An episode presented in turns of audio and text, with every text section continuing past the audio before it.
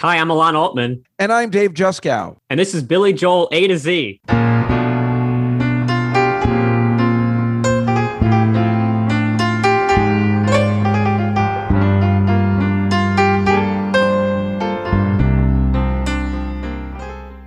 Good evening, everybody, and welcome to Billy Joel A to Z. Today we are talking about the song Baby Grand featuring Sir Ray Charles. Baby Grand is the fifth track and final song on side one of Billy's 10th studio album entitled The Bridge. It was the fourth and final single released off the album on March of 1987. The song went to only number 75 on the pop charts, but peaked at number three on the Billboard Adult Contemporary charts on May 9th, 1987 after spending 15 weeks on the charts. In our 121 songs in the New York Magazine article 2015, Christopher Bonanos, what does he rank it, Alon? Baby Grand. Well, I'm going to use deductive reasoning here because to me, this song is similar to All My Life, which he put at number 12, if I recall correctly. So I think he likes this kind of Billy Joel song, and I'm going to put this up high for him at um, 35. You are figuring him out very well. He has it even higher at 23. That was too extreme. I almost went into the 20s. I said, no, this guy isn't that crazy. Outstanding deduction, though. The 2017 Newsday article, they have it at 33, which is still big, but the fans rank it at 65. And I'd probably rank it even lower than that. Yeah, I'd put it in the 70s or 80s. Um, and I understand why these journalists put it up high because Ray Charles is a legend and it's good for what it is. But I think as a fan, this isn't really what we're listening to when we want Billy Joel. And so it's got to be, it's good for what it is, but it's just not going to be in the top half of his catalog. The Glenn Gamboa from Newsday says something very interesting. He says, because I didn't even think about this, he says in his entire career, Joel has only collaborated with a handful of artists outside his band. This duet with Ray Charles makes you wish he did more of them, a stunning, soulful ballad that is a fitting addition to both of their legendary careers. That does make a lot of sense. I never even thought about that before. He, uh, it's interesting. The Bridge is his only collaboration with people in the sense of Ray Charles and Cyndi Lauper, and that's it, unless I'm mistaken. Yeah, that's all I can think of. Also, but then again, a lot of rock stars didn't do collaborations with other artists. That wasn't always a thing that people did.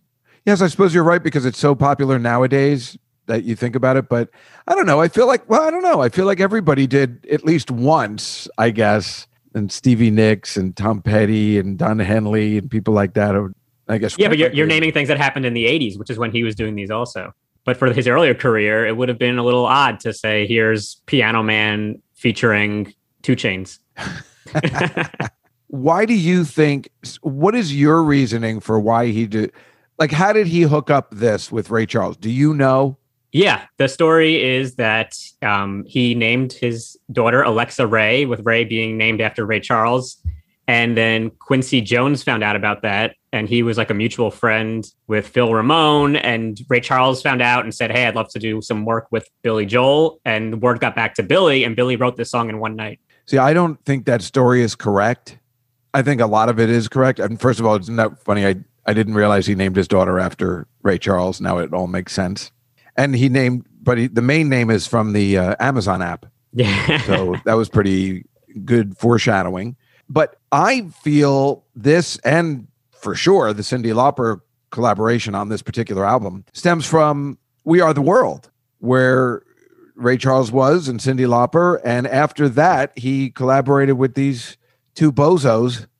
I thought that'd be funny to call Ray Charles.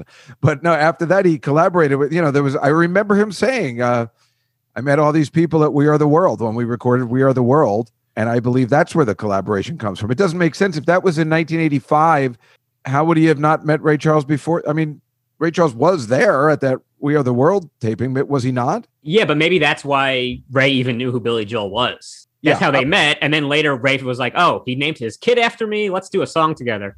I was just surprised that wasn't part of the the story that we met at We Are the World. I, I haven't checked on the Cyndi Lauper one when we get to Code of Silence yet, but I'm pretty sure that's how he got involved with her. I just assumed because they were both at the We Are the World, the exact same timeline that they all met at We Are the World. And maybe that's what sparked Billy Joel saying, you know, maybe I didn't get to meet him, whatever. I don't know, because he did look like he was in another room when you watch the video, but perhaps that's what inspired him to, you know, even give him a call. Yeah. So it's for in your mind, it's kind of like the 2008 U.S. men's basketball team where LeBron and Dwyane Wade and Chris Bosh all got together at this other event and then said, "Let's join together on a team." And ruin the NBA for a few years. that is exactly what I'm saying. Yes. But isn't it fascinating that he was able to write this song in one night? How dare he? It's just when you have that creative inspiration, sometimes things just come to you. He compared this, the writing of this, to New York State of Mind, which I think was also a just can't kind of came to him real quick. Right. And he played it. It's supposed to sound like Georgia on My Mind, which makes a lot of sense. He was writing it for Ray Charles. And I believe that what you were saying that he called uh, Ray Charles said, Yeah, I'd, I'd like to do something if you have the right song. I mean, I don't know who this guy is. He should be grateful to be recording with Billy Joel at this point in his career. It's not like he he was a, a hit factory, Ray Charles, you know, back in the 80s. He should be like, Yeah, whatever you want. That sounds great because you always put out a lot of hits.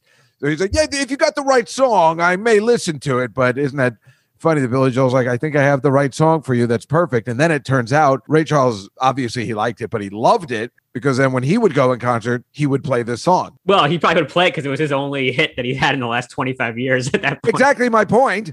but yeah, it was cool. Ray Charles is like this legend, and he was able to, Billy was able to channel exactly what a Ray Charles song sounds like. And Ray Charles, for most of his career, was more into arranging other people's music, not really writing his own music after the 50s. So this was totally in his wheelhouse of like, here's a song that was written for him. He gave it his own little Ray Charles twist in the studio, and it it worked for the two of them. Have you? I know you did. Did you see some of the other videos? First of all, have you seen the videos with his daughter singing along? Yeah, I've seen the two um, live performances where they duet Alexa and Billy. Yeah, um, it's pretty cool. It is cool, and it's funny because I was thinking, well, this is an odd song that they always seem to do together, but then, like we just said, he doesn't have any other duets. So this is it. You can't do Code of Silence because that's too, I guess, sexy to do with your daughter. so that's it. There's only two to choose from. I always thought they could probably do You May Be Right because there's some kind of, she could answer the questions, you know, or something like that. I think that'd be more fun. But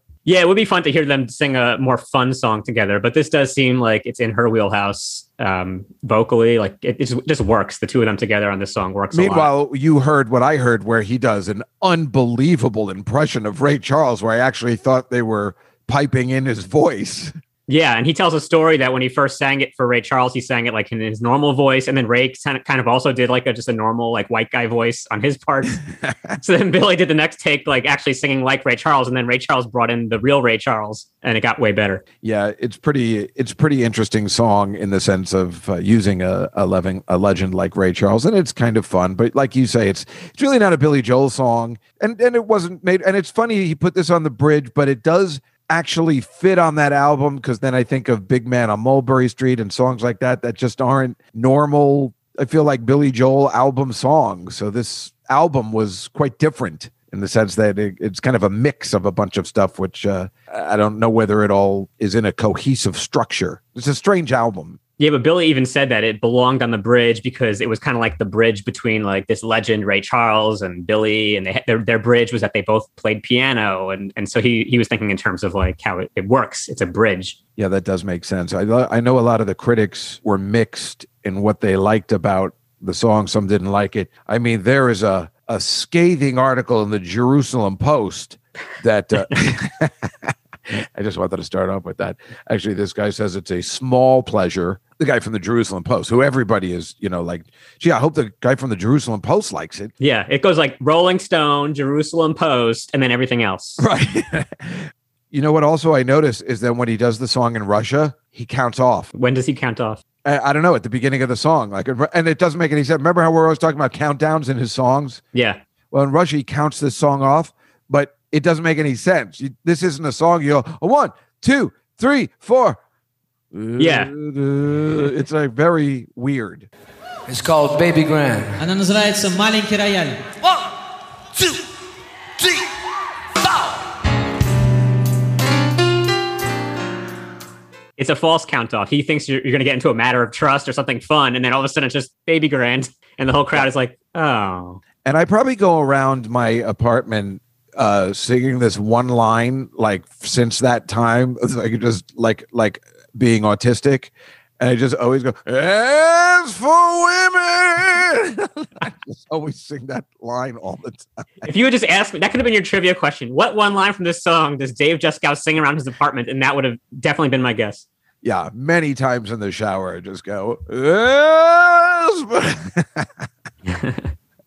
That's my favorite part of the song. Also, they, you know, they mention only songs like these played in minor keys, which we talk about all the time. Of course, the saddest of all keys, the minor keys. Did you hear the demo version of this song? I don't think so. Where is that located? I found it on. Uh, there's an Instagram account called Rare Billy Joel, and they they posted the demo version. Actually, it was the very first post of the whole account, which is strange, a strange way to start. But um, they have a lot of good content on there. You guys should check it out. But anyway, the demo version, you know, Billy singing it in his Ray Charles voice, and it sounds very much like the the final version, with the exception of in the final version during the bridge of the song, when Billy sings, they say that no one's going to play this on the radio, and then Ray Charles says, "I don't believe that."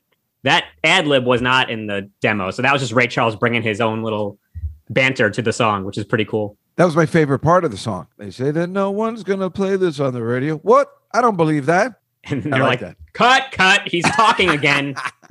Yeah. The, the I- official video of this song is really fascinating, actually, because it's just them in the studio recording it, which Billy has done on other official videos. But to see Ray Charles's process, I think is really cool. yeah, it starts off with them just talking and sitting at the piano and going over it. And then it cuts into the video. It is really cool. You're absolutely right. And obviously, they made it a bit. I can't believe they released the song as a single. I guess I remember that, but uh, you know, like when they says it's, they'll never play this on the radio, and that's how huge Billy Joel is. He got Yeah, I think- to play a song like this on the radio.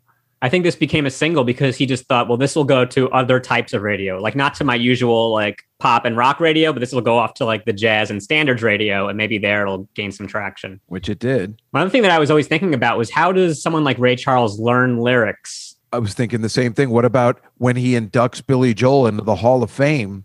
He can't write a speech out. I mean, I don't know whether you saw in the video, he's using Braille to sing the lyrics. Yeah, that's the thing. I didn't realize, and then I saw the video, which is that's what's awesome about it. You see, he's got the braille on this little podium, and that and that's the way, which is good if he's just singing. But as a piano player, if he's live in concert, his hands are busy, so he just got to remember this stuff.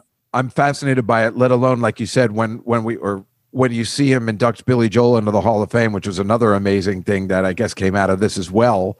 That Ray Charles inducted Billy Joel into the Hall of Fame, Rock and Roll Hall of Fame. You know, he's got to memorize that whole speech in his head. You know, he just got to make it up. He can't write it down. I mean, I guess he could use the braille, but I, I he I didn't watch that video, but was it were his hands like? Do you think he was using braille? I don't. No, I think he was just saying it because it's not, you know, it's not put together because he's trying to remember stuff. And I sometimes we forget about that when these guys are playing piano and they're singing at the same time. They just have to remember all this stuff. I I believe Sting always says he has a teleprompter down on some of his older songs. he can't remember. I could never remember any of that stuff. It's fascinating. Yeah, Paul McCartney also he uses a teleprompter now for Beatles songs, and you got to wonder, like for Stevie Wonder, he just has to remember 50 years of his own music when he's out there. That's right. Because I, just saw Stevie Wonder live about five years ago, and he was singing, playing the entire catalog from songs in the key of life, and I'm like, wow, how do you remember all that stuff? I guess when you lose one sense, your sense of memory just gets enhanced, and you can do it. That is a thing. So I'm a young guy, and I mainly got into Ray Charles because of his Diet Pepsi commercials in in the early '90s. Do you remember those? I do. They, which were they were huge. It was like a huge thing at the time. But uh, I did some research on Wikipedia, and I read that Ray Charles, back in the '40s, he started performing professionally at nightclubs uh, when he was 14 years old for four dollars a night, which sounded terrible. And then I read that in today's dollars, that's forty dollars a night. Which, uh, as comedians in 2021, we make twenty five dollars for a set. So Ray Charles, 75 years ago, was doing better than comedians today. He had it pretty good. What an embarrassment for all of us. Mm-hmm. I don't know what he had the blues about. This guy was living in large with four dollars a night. So, in terms of live performances, Billy Joel has played this song 66 times. It's his 49th most played song. But almost all of those performances were on his tours in 1986 and 1987. And since 1990, he's only played it five times. Oh, that's what I was going to say. So he was playing it when the album was fresh and it was a single. So that's an odd statistic to that's normal. It all makes sense. Yeah, but I mean, it's actually lower than I thought. I would have thought more than five times because sometimes he does like to play these slow kind of numbers in his set. But No, I I'm guess saying it's a normal for what he was playing in 86 that he played it so many times because that's from your new album. You get excited about that kind of stuff. But I think it makes sense that he wouldn't play it in concert very much. right. Especially And if Ray Charles isn't around. yeah, what's the deal with that? I saw him and Ray. I haven't played it in concert since 2004. What do they have a falling out? I guess, yeah. I don't know. I guess they don't like each other. Something about it. I don't. I can't imagine. I really hope they could reconcile. I feel like Alexa Ray should like talk to both of them and and get them to because I mean, where's Ray Charles been? He hasn't done anything in like 15 years. Nobody's seen him in 15 years. It's weird. What a recluse. Yeah. Not only has nobody seen him, he's seen nobody. he's blind, people. so this this is gonna. I don't know how you feel about Ray Charles, but this is gonna really ri- rile you up. I don't care. Okay, so Billy Joel has said that Ray Charles is like his biggest influence vocally, and he said that he has tried to sound like Ray Charles by smoking cigarettes. Oh boy, see what an idiot. You know, ugh, you know that does rile me up. I mean, Right, because you've said multiple times that you don't like how Billy's voice has gone in later years because of his smoking of cigarettes. No, and the thing is, if he's trying to say like Ray Charles, then sing like Ray Charles. Don't try and sing with your pretty voice that doesn't exist anymore because you've been smoking cigarettes. That's why I don't like All My Life. Thank you. If he had sang All My Life with the Ray Charles voice, we could say, oh, maybe that's well, that's interesting, you know. But he was trying to use his old 1976 voice. Right, which had naturally become the Ray Charles voice. Yeah, whatever, but it's not.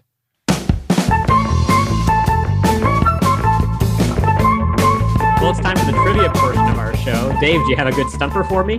Yeah, I have one. I think it's okay. What other piano keyboard legend sang about a piano in a duet five years earlier? Okay, so it's a duet from 1981, 81, 82. 81, 82, piano legend. Is it Elton John?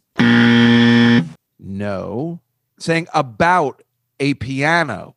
Yeah, but I can't think of any songs about pianos. Well, it's a it's a loaded question, but it does work. It's the answer is Stevie Wonder and it's Ebony and Ivory. So technically it is uh, a piano legend or keyboard legend and Ebony and Ivory is about the piano keys as well as the ultimate message of course Right. here's the thing I was going to say uh, about this guy from the Atlanta Journal when Baby Grand came out. He said a much better collaboration is Joel and Ray Charles on Baby Grand.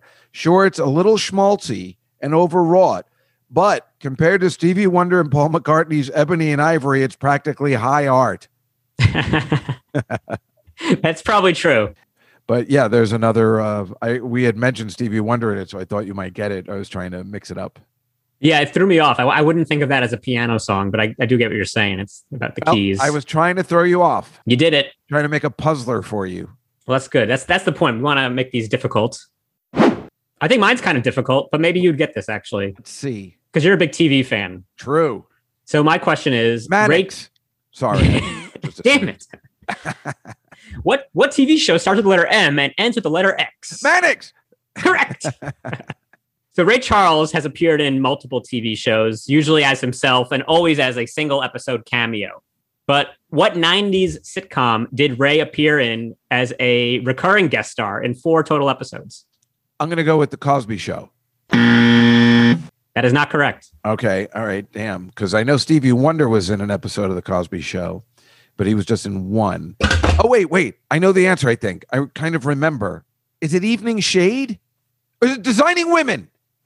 No, because that takes place in Georgia. I thought maybe that was a thing. I'm being honest. I don't. You're No, no, that's a yeah, that's a good guess. Um, you're getting But don't closer. tell me the answer yet. I won't. It's not that. It's really a, it's a mid mid '90s sitcom. I can tell you more about his role in in the show. All right. Give me a little something. Okay, so he played the fiance of the main character's grandmother. Is it Hannah Montana?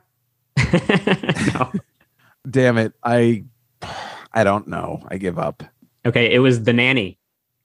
I you know i watch that show almost nightly and i haven't seen an episode with ray charles yet i've seen one with greg rogel that i talk about all the time our comedian friend Gee, i do watch that show a lot and i had no idea how did she get ray charles who the hell is Fran Drescher to be calling Ray Charles? Well, I guess if you say we'd like to give you a story arc, I guess he's going to be like, all right.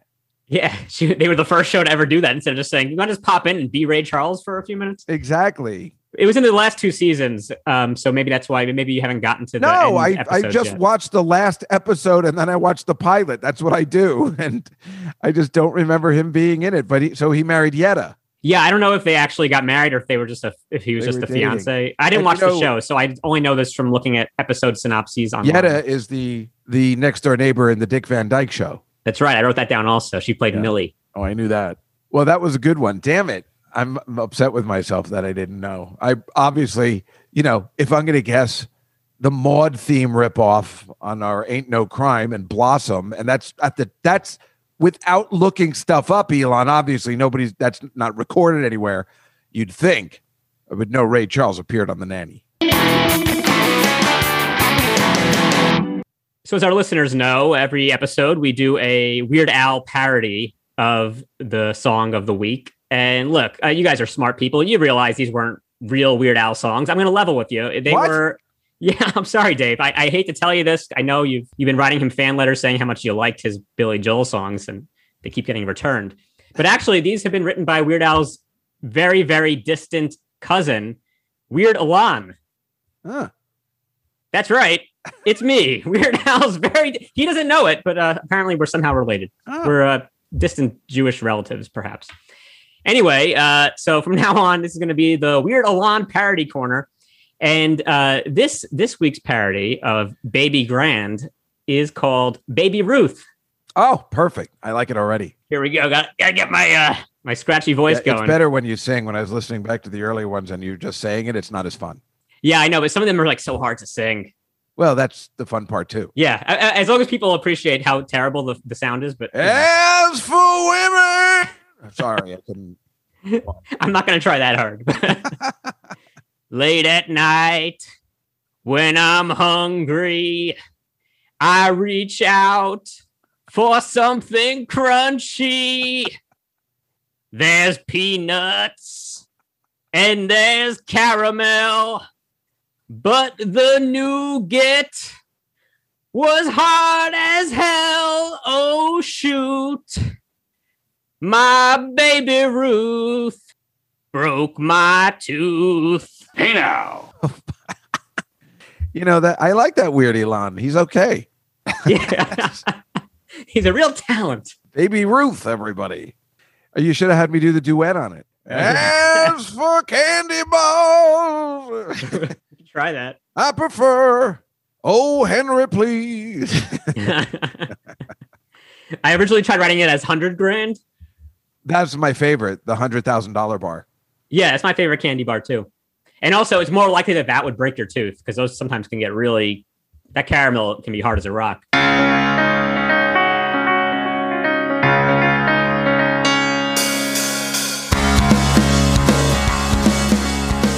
Well, folks, that was Baby Grand. If you like our podcast, be sure to leave us a nice review. We release new episodes every Tuesday and Thursday, so make sure you hit subscribe so you never miss a single song. Follow us on social media at Billy Joel A to Z and give us some feedback. What other songs would you like to hear Billy and Alexa Ray sing together? Do you think the Jerusalem Post is the end all in music reviews? What's your favorite candy bar? Should Dave continue singing As for Women in his apartment all alone, or should he go get help? Until next time, I'm Alon Altman, I'm Dave Juskow. and this is Billy Joel A to Z. As for women. They don't lust with just one man, but my baby grand is gonna stand by me.